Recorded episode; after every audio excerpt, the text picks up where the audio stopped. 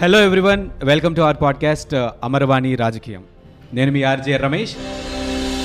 ఈరోజు మన పాడ్కాస్ట్లో ఫస్ట్ ఒక గెస్ట్తో మనం ఒక పొలిటికల్ టాపిక్ గురించి మాట్లాడుకోబోతున్నాం. మన ఏపీ ఆల్మోస్ట్ డివైడ్ అయినప్పటి నుంచి కూడా స్ట్రగుల్ అవుతోంది డెవలప్మెంట్ విషయంలో. ఒక గవర్నమెంట్ టెన్యూర్ అయిపోయింది, కొత్త గవర్నమెంట్ రాష్ట్రంలో వచ్చింది.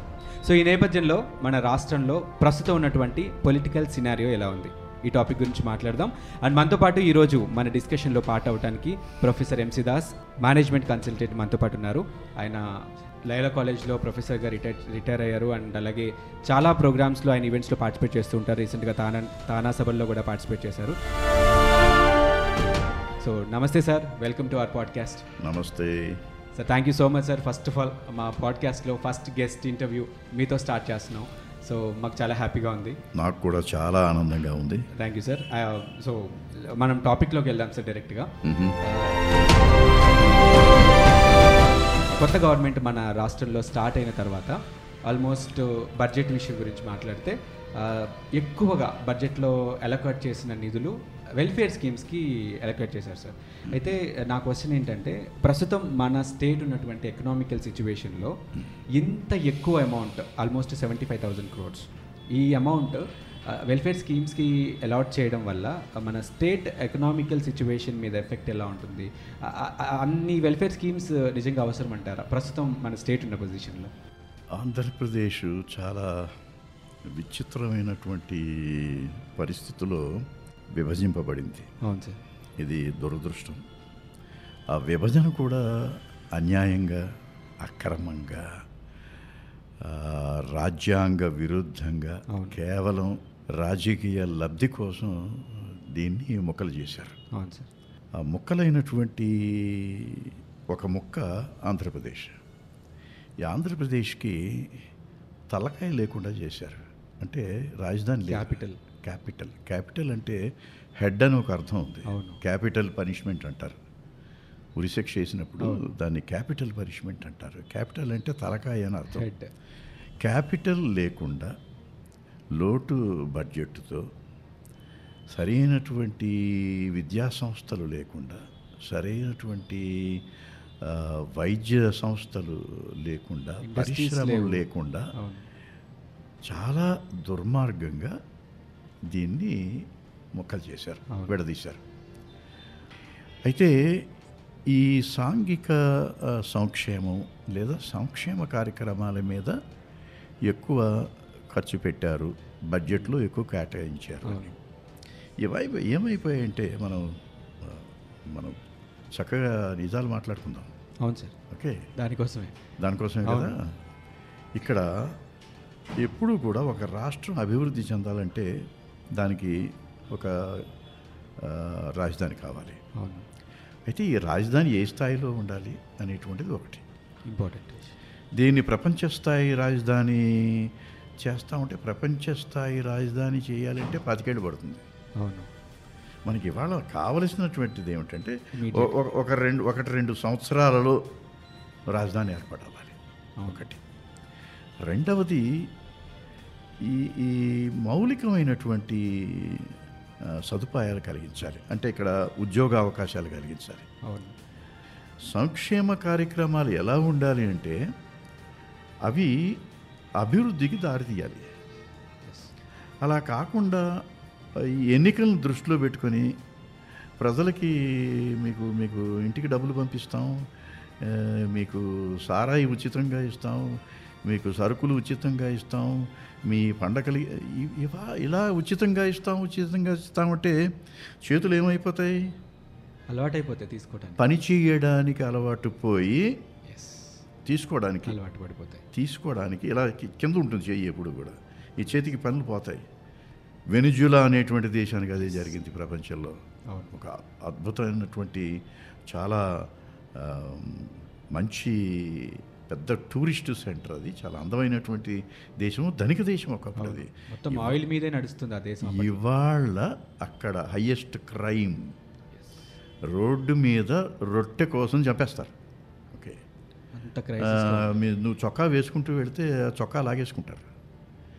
ఈ ఇటువంటి పరిస్థితుల్లోకి తయారైంది. అక్కడ కారణం ఏమిటంటే అక్కడ ఒక ఒక అధ్యక్షుడు జీవితకాలం అధ్యక్షుడిగా ఉండాలని చెప్పి మొత్తం పంచిపెట్టడం ప్రారంభించాడు. ఉచితంగా ఇచ్చేస్తాం అది మామూలుగా ఉచితముగా ఉచితంగా ఇవ్వడం ప్రారంభించేసరికి మొత్తం ఆ దేశం ఎప్పుడు కూడా జపాన్ ఎందుకు అంత అద్భుతమైనటువంటి దేశంగా తయారైంది? ఉత్పాదక శక్తి, highest productivity in the world. అందుకే ఇవాళ ఏ దేశం వెళ్ళినా సరే జపాన్ ప్రోడక్ట్స్ కనిపిస్తాయి. అలాగే మళ్ళీ ఇవాళ ఏ దేశం వెళ్ళినా చైనా ప్రోడక్ట్స్ కనిపిస్తాయి. అమెరికన్ మార్కెట్ అంతా చైనా చైనా ప్రోడక్ట్స్ ఉంటాయి. కెనడియన్ మార్కెట్ అంతా కూడా చైనా ప్రోడక్ట్స్ ఉంటాయి. అంటే ఎప్పుడైతే మీరు ఈ సాంఘిక లేదా సంక్షేమ కార్యక్రమాల పేరిట ప్రజలకి డబ్బులు అందిస్తున్నారు, వాళ్ళు ఏం చేస్తారు? ఈ డబ్బుల్ని పెట్టుబడులు పెట్టరు కదా. అదే మీరు ఇవ్వండి, పేదవాడికి ఇవ్వాలి. అవును, పేదవాడికి తప్పకుండా ప్రోత్సహించాలి. దేనికి ప్రోత్సహించాలి? నాయన నువ్వు ఒక చిన్న కుటీర పరిశ్రమ పెట్టు. ఎగ్జాక్ట్లీ. ఓకే, ఇదిగో నీ నీకు నీ నీకు లక్ష రూపాయలు ఇస్తున్నాను, చిన్న వ్యాపారం చిన్న వ్యాపారం చేయి, కుటీర పరిశ్రమ ఒకటి పెట్టు, తేనెటీగలు పెంచు, లేకపోతే మామూలుగా మొక్కలు పెంచు, కాయగూరలు పెంచు, పళ్ళు పెంచు. ఇవాళ యాక్చువల్గా అన్ఆర్గనైజ్డ్ సెక్టర్ అంటారు దీన్ని. అంటే ఇప్పుడు ఉన్నటువంటి చిన్న చిన్న మెకానిక్స్, తోపుడు వాళ్ళు, వీళ్ళే ఎక్కువ మన జీడిపి స్థూలాదాయానికి డబ్బులు ఇచ్చేవాళ్ళు. తర్వాత ఉపాధి కల్పించేది కూడా వాళ్ళే, ఈ పెద్ద పరిశ్రమలు కాదు. ఇవాళ పెద్ద పరిశ్రమల్లో ఏమైంది? కంప్యూటరైజేషన్. కంప్యూటరైజేషన్ వచ్చేసరికి వంద మంది పనిచేయవలసిన చోట పది మందితో పని అయిపోతుంది, మిగతా కంప్యూటర్స్ చేసేస్తాయి. అదే కాకుండా ఇప్పుడు కుటీర పరిశ్రమలు, చేనేత పరిశ్రమలు, చిన్న పరిశ్రమలు, మధ్యస్థాయి మీడియం ఇండస్ట్రీస్, వీటిని ప్రోత్సహించామనుకోండి, వాళ్ళకి నీ ఇంటికి సరుకులు పంపిస్తాను నేను కాకుండా సరుకులు కొనేటువంటి శక్తిని శక్తిని ఇవ్వాలి వాళ్ళకి. Yes, okay. సార్, ఇందాక మీరు అన్నట్టు రాజధాని నిజంగా అవసరం. రాజధాని లేని రాష్ట్రం అంది, దాన్ని డెవలప్ చేసుకోవాలి మనం ఖచ్చితంగా. సో అలా అంటే ఇన్వెస్టర్స్ రావాలి, రాజధాని డెవలప్మెంట్ జరగాలి. ఇదంతా ఉన్నటువంటి సిచ్యువేషన్లో ఇప్పుడు కొన్ని బ్యాంకులు, వరల్డ్ బ్యాంక్ కానివ్వండి, ఏఐఐబి కానివ్వండి, మెట్రో ప్రాజెక్ట్ వైజాగ్ నుంచి ఎక్సిమ్ బ్యాంక్ వెనక్కి వెళ్ళడం చూసాం. కారణాలు ఏవైనా కూడా కొన్ని బ్యాంకులు లోన్స్ ఇవ్వడానికి వెనక్కి తగ్గాయి. అండ్ వీటితో పాటు కొన్ని ఫ్లైట్ సర్వీసెస్ ఈ మధ్య డొమెస్టిక్ అండ్ ఇంటర్నేషనల్ సర్వీసెస్ కూడా మన విజయవాడ ఇంటర్నే ఎయిర్పోర్ట్ నుంచి కొన్ని క్యాన్సిల్ చేయడం కూడా మనం చూసాం. అలాగే సెవెంటీ ఫైవ్ పర్సెంట్ స్థానికులకు రిజర్వేషన్ ఇస్తామని చెప్పి ఏపీ స్టేట్ గవర్నమెంట్ ఉద్యోగాల విషయంలో ఒకటి తీసుకొచ్చింది. సో వీటన్నిటి ఎఫెక్ట్ రాజధాని మీద ఉంటుందంటారా? అంటే ఎలా అంటే ఇన్వెస్టర్స్ ఏదో ఒక అన్సర్టనిటీ థింగ్స్ ఏపీలో జరుగుతున్నాయి, ఇలా బ్యాంకులు వెనక్కి వెళ్ళిపోవడం, అసలు ఒక ఒక ఇన్వెస్టర్ డైరెక్ట్గా విజయవాడ రావడానికి సర్వీస్ లేనప్పుడు సో అది పెట్టుబడుల మీద, క్యాపిటల్ డెవలప్మెంట్ మీద, కంప్లీట్ ఏపీ మీద ఎలాంటి ఎఫెక్ట్ చూపిస్తుందంటారు ఈ ఈ ఇష్యూస్? మిస్టర్ రమేష్, దురదృష్టవశాత్తు మనం ఏం చేస్తున్నామంటే రాజధాని ముఖ్యం, అది వస్తేనే అన్నీ వచ్చేస్తాయి. ఓకే, అది దానికి ప్రాధాన్యత ఇవ్వాలి అనేటువంటి ఒక అపోహలో పడ్డాము మనం. రాజధాని అంటే ఏమిటి? అక్కడ ఉత్పత్తులు ఏం జరగవు, అక్కడ ఉపాధి కల్పనలు ఏమీ జరగవు. ఆ బిల్డింగులు ఏర్పడతాయి, ఆ బిల్డింగ్లో సౌకర్యాలు ఏర్పడతాయి, ఎడ్యుకేషన్లు పెడతారు, ఇవన్నీ బాగానే ఉంటాయి. మహా అయితే కన్స్ట్రక్షన్ యాక్టివిటీ పెరుగుతుంది. ఓకే, రాజధాని కావాలి. రాజధాని కన్నా ముఖ్యం ఏమిటి? ప్రజల సంక్షేమం, ప్రజల యొక్క ఇక ఇక్కడ ఉద్యోగ అవకాశాలు పెరగాలి, వైద్య అవకాశాలు పెరగాలి, వైద్య సౌకర్యాలు పెరగాలి, విద్య నాణ్యత ఇంప్రూవ్ అవ్వాలి పెరగాలి, వ్యవసాయం పెరగాలి.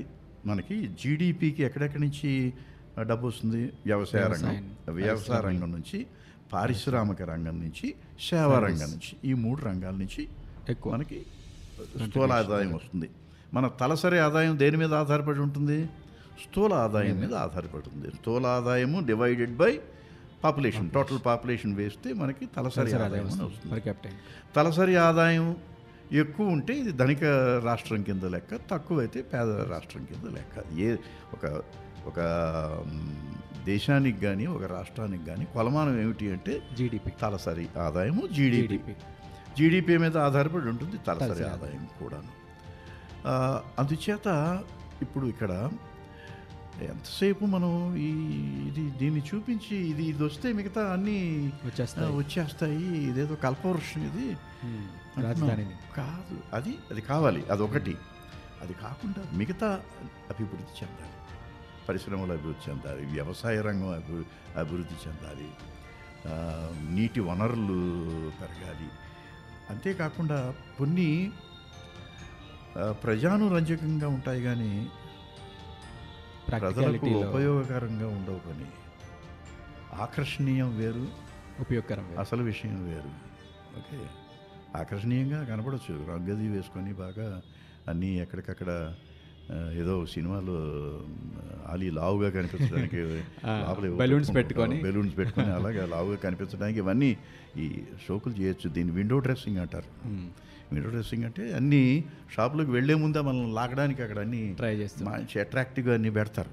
ఓకే, అక్కడ ఉన్నటువంటి బొమ్మకి చాలా అందమైనటువంటి చీర కడతారు, అవన్నీ చేస్తారు. ఇవి కాదు, ఇక్కడ ఏమిటంటే ఆకర్షణీయంగా ఉండటం వేరు, అంటే ప్రజల్ని ఆకర్షించడానికి ప్రజల్ని బాగు చేయడం వేరు.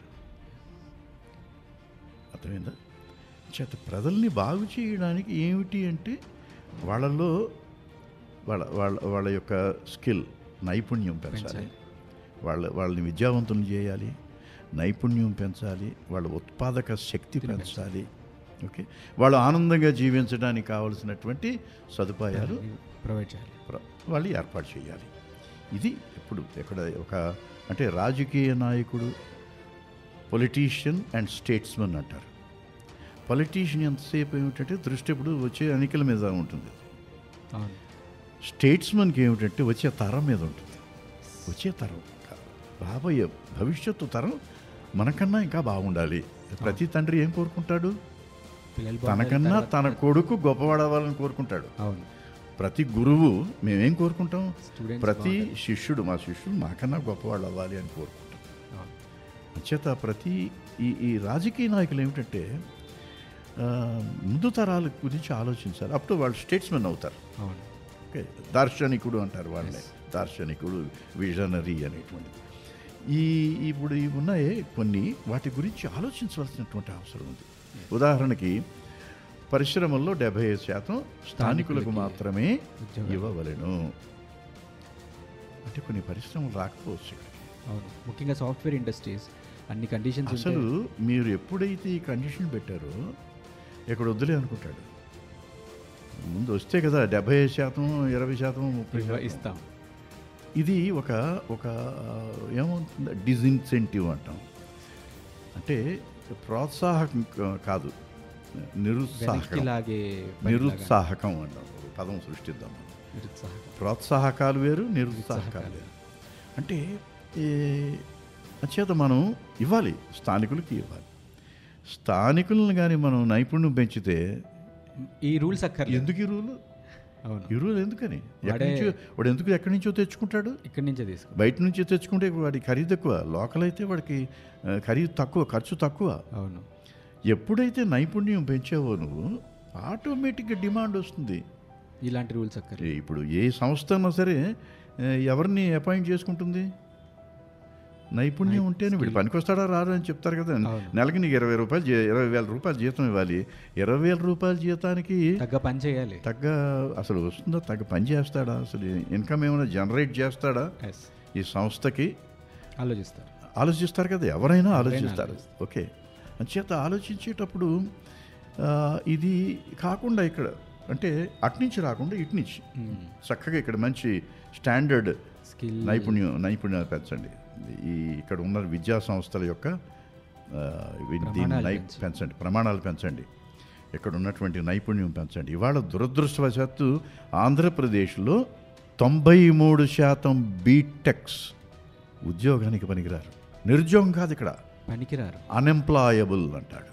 అన్ఎంప్లాయిడ్ కాదు, unemployable. Ninety three percent again of MBAs are not fit for employment. దేనికి అంటే ఒక పోస్ట్ గ్రాడ్యుయేట్కి basic skills reading, writing, speaking లేవు. ఒక పేర ఆంగ్లంలో కానీ ఆంధ్రంలో కానీ చదువు బాబు అంటే రావడం లేదు. రాముని తోక పెవరుండో అని చదువుతాడు మామూలుగా తెలుగులో అయితే. ఇంగ్లీష్లో ఎక్క ఎక్కడ పాజ్ ఇవ్వాలి, ఎక్కడ స్ట్రెస్ ఇవ్వాలి, ప్రొనౌన్సియేషన్ ప్రొనౌన్సియేషన్ ఎలా ఉండాలి, ఇవి లేవు. ఇవి బేసిక్ స్కిల్స్ అంటారు వీటిని. Okay, basic skills. Six hundred million youngsters ఉన్నారు. పెద్ద స్కిల్స్ కాదు, మినిమం స్కిల్స్. మనది ది మ్యాక్సిమం యూత్ ఉన్నటువంటి కంట్రీ మనది. మనకి పెద్ద అసెట్ అది, సిక్స్ హండ్రెడ్ మిలియన్ సార్. ఇప్పుడు యూత్ ఎప్పుడు కూడా నేను ఎప్పుడూ చెప్తూ ఉంటాను, ఎందుకంటే నిరంతరం యూత్తో కాంటాక్ట్ ఉన్నటువంటి వాడిని కాబట్టి. యూత్ ఏమిటంటే దే ఆర్ వెరీ, మీరు చాలా ఇంటెలిజెంట్ పీపుల్. మీరు మీ వయసులో మీ అంత తెలివితేటలు మాకు లేవు. ఇవాళ నా మనవరాలకు ఉన్న తెలివితేటలు ఆ వయసులో నాకు లేవు. యు ఆర్ మోర్ ఇంటెలిజెంట్, ఎందుకంటే మీరు లేటెస్ట్ చిప్తో పుట్టారు. అవును, మావి ఎప్పుడో పాత చిప్పులు, మావి నలభై ఏళ్ళు యాభై ఏళ్ళు చిప్పులు మావి. మీవేమో తొంభైలు రెండు వేల చిప్పులు, లేటెస్ట్ చిప్స్ అవి. కానీ కారణం ఏమిటంటే మీ మీరు మిమ్మల్ని సరిగ్గా గైడ్ చేయడం లేదు, ఎఫెక్టివ్ యూటిలైజేషన్ జరగట్లేదు, యూటిలైజేషన్ లేదు, అసలు గైడెన్స్ లేదు, స్కిల్ డెవలప్మెంట్ లేదు.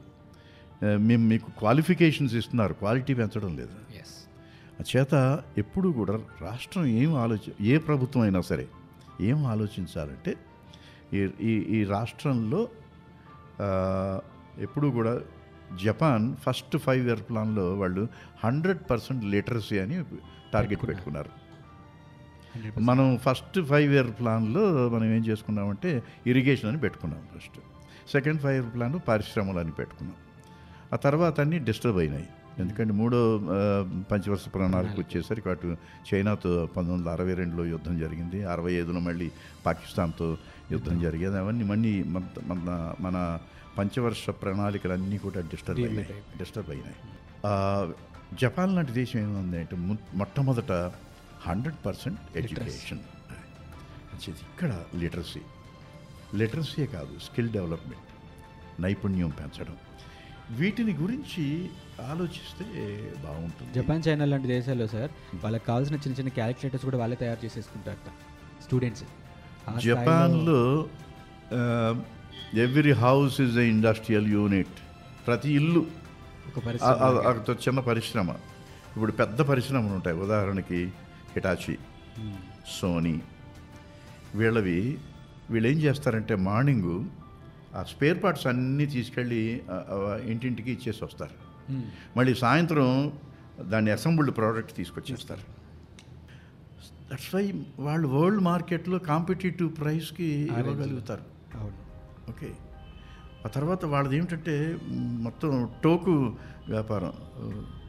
ఒక టోకును ఎవరైనా కొన్నారనుకో, ఒక వన్ పర్సెంట్ ప్రాఫిట్ ఇచ్చేస్తాడు. ఇచ్చేస్తారు చాలు, వంద రూపాయలకి రూపాయి వచ్చింది.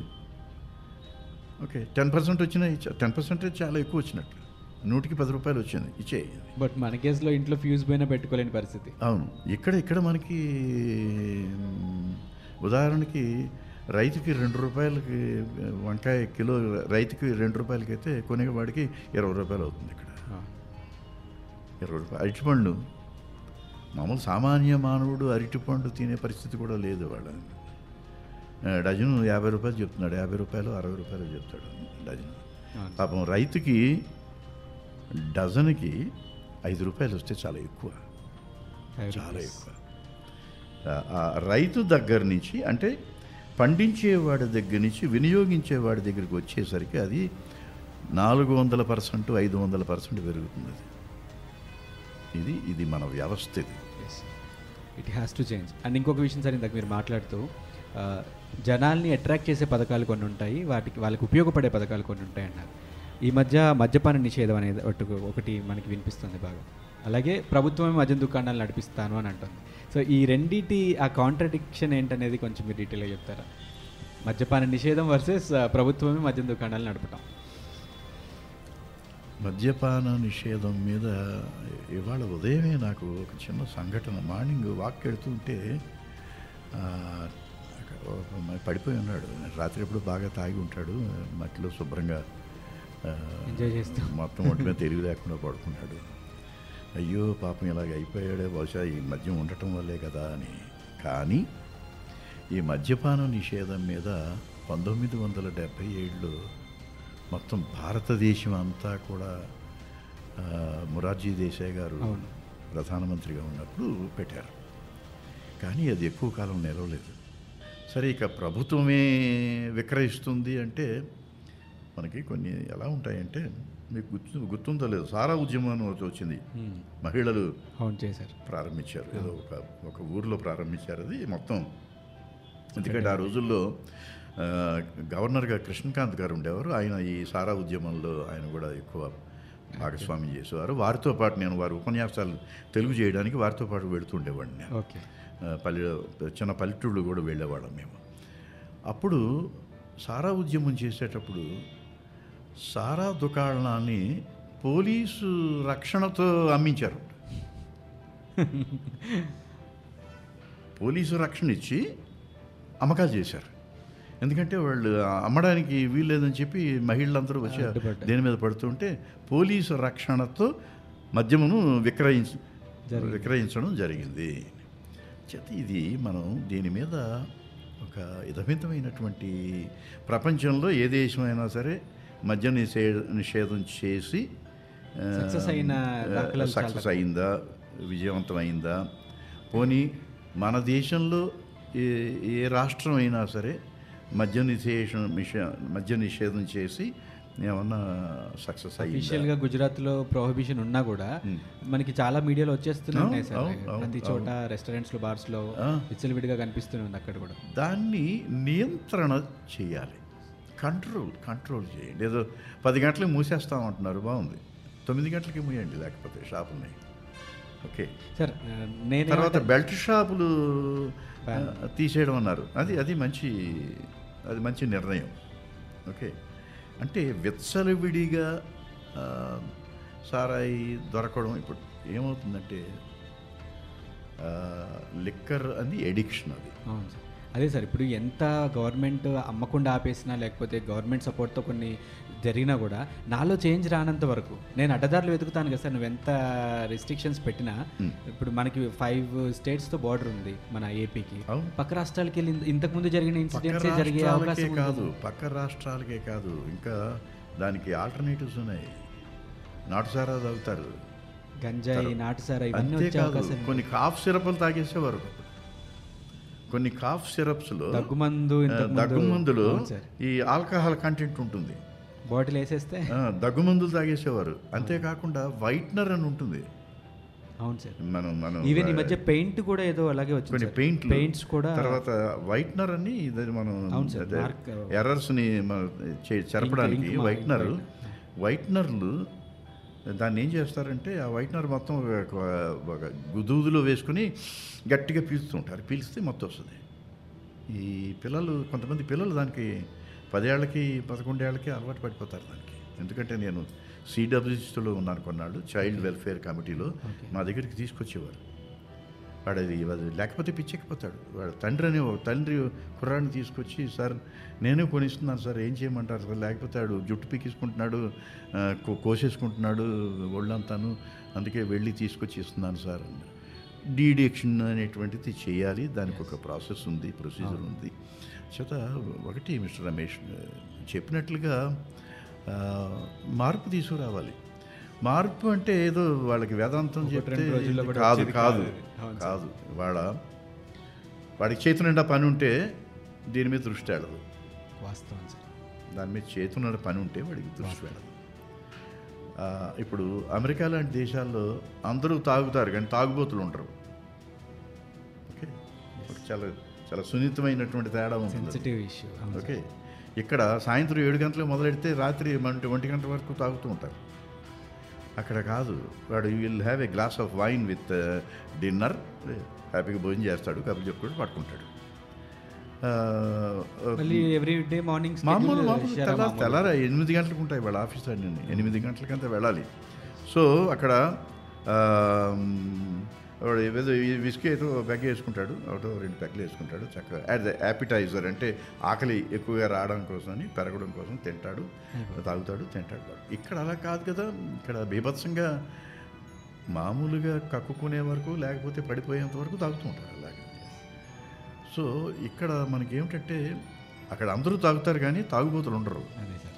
మనకి ఎక్కువ ఎక్కువ తాగుబోతులు ఇక్కడ.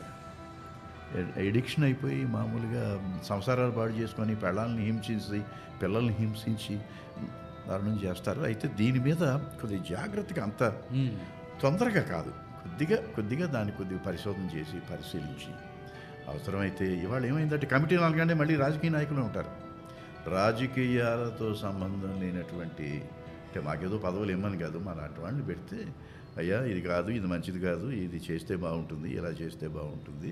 ఎక్కడో ఒక జోక్ చదివాను సార్, మద్యపాన నిషేధం మీద ఒక వేసిన కమిటీ సభ్యులందరూ బార్లో కూర్చొని ఏం చేస్తే బాగుంటుందని డిస్కస్ చేసుకుంటున్నారు అన్నట్టు. సో అలా కాకుండా ఉంటే కమిటీలు కానీ ఇప్పుడు స్టేట్ గవర్నమెంట్ పాలసీస్ కానీ నిజంగా మీరు అంటున్నట్టు గ్రౌండ్ లెవెల్ నుంచి, రూట్ లెవెల్ నుంచి చేంజ్ వస్తే తప్ప నెక్స్ట్ జనరేషన్ బాగోదు. ఇమీడియట్ బెనిఫిట్స్ కోసం కాకుండా లాంగ్ లాస్టింగ్ బెనిఫిట్స్ కోసం స్టేట్ గవర్నమెంట్ పనిచేయాలి, అలాగే ప్రజలకు ఉపయోగపడే కార్యక్రమాలు చేయాలని కోరుకున్నది. ఇక్కడ ఒకటే, ఎన్నికల కోసం కాకుండా ప్రజల కోసం ఏదన్నా చేయండి, చేస్తే ప్రజలకు ఉపయోగపడుతుంది, రాష్ట్రం అభివృద్ధి చెందుతుంది. రాజకీయ నాయకులు కాకుండా ప్రజా నాయకులు ఉండాలని కోరుకుందాం సార్. తప్పకుండా. Thank you so much sir, ఈ రోజు మీ వాల్యుబుల్ టైం ని మా కోసం స్పెండ్ చేశారు. Thank you very much. చాలా ఆనందంగా ఉంది, ఇది ప్రజలు వినాలి, విని ఏదన్నా ఒక చిన్న ఎక్కడన్నా ఒక చిన్న మెరుపు వస్తే మంచిది. Yes sir, thank you very much. And listeners, ఇంకొక వండర్ఫుల్ టాపిక్తో మళ్ళీ మీ ముందుకు వస్తుంది అమరవాణి. వింటున్నాను. Thank you sir.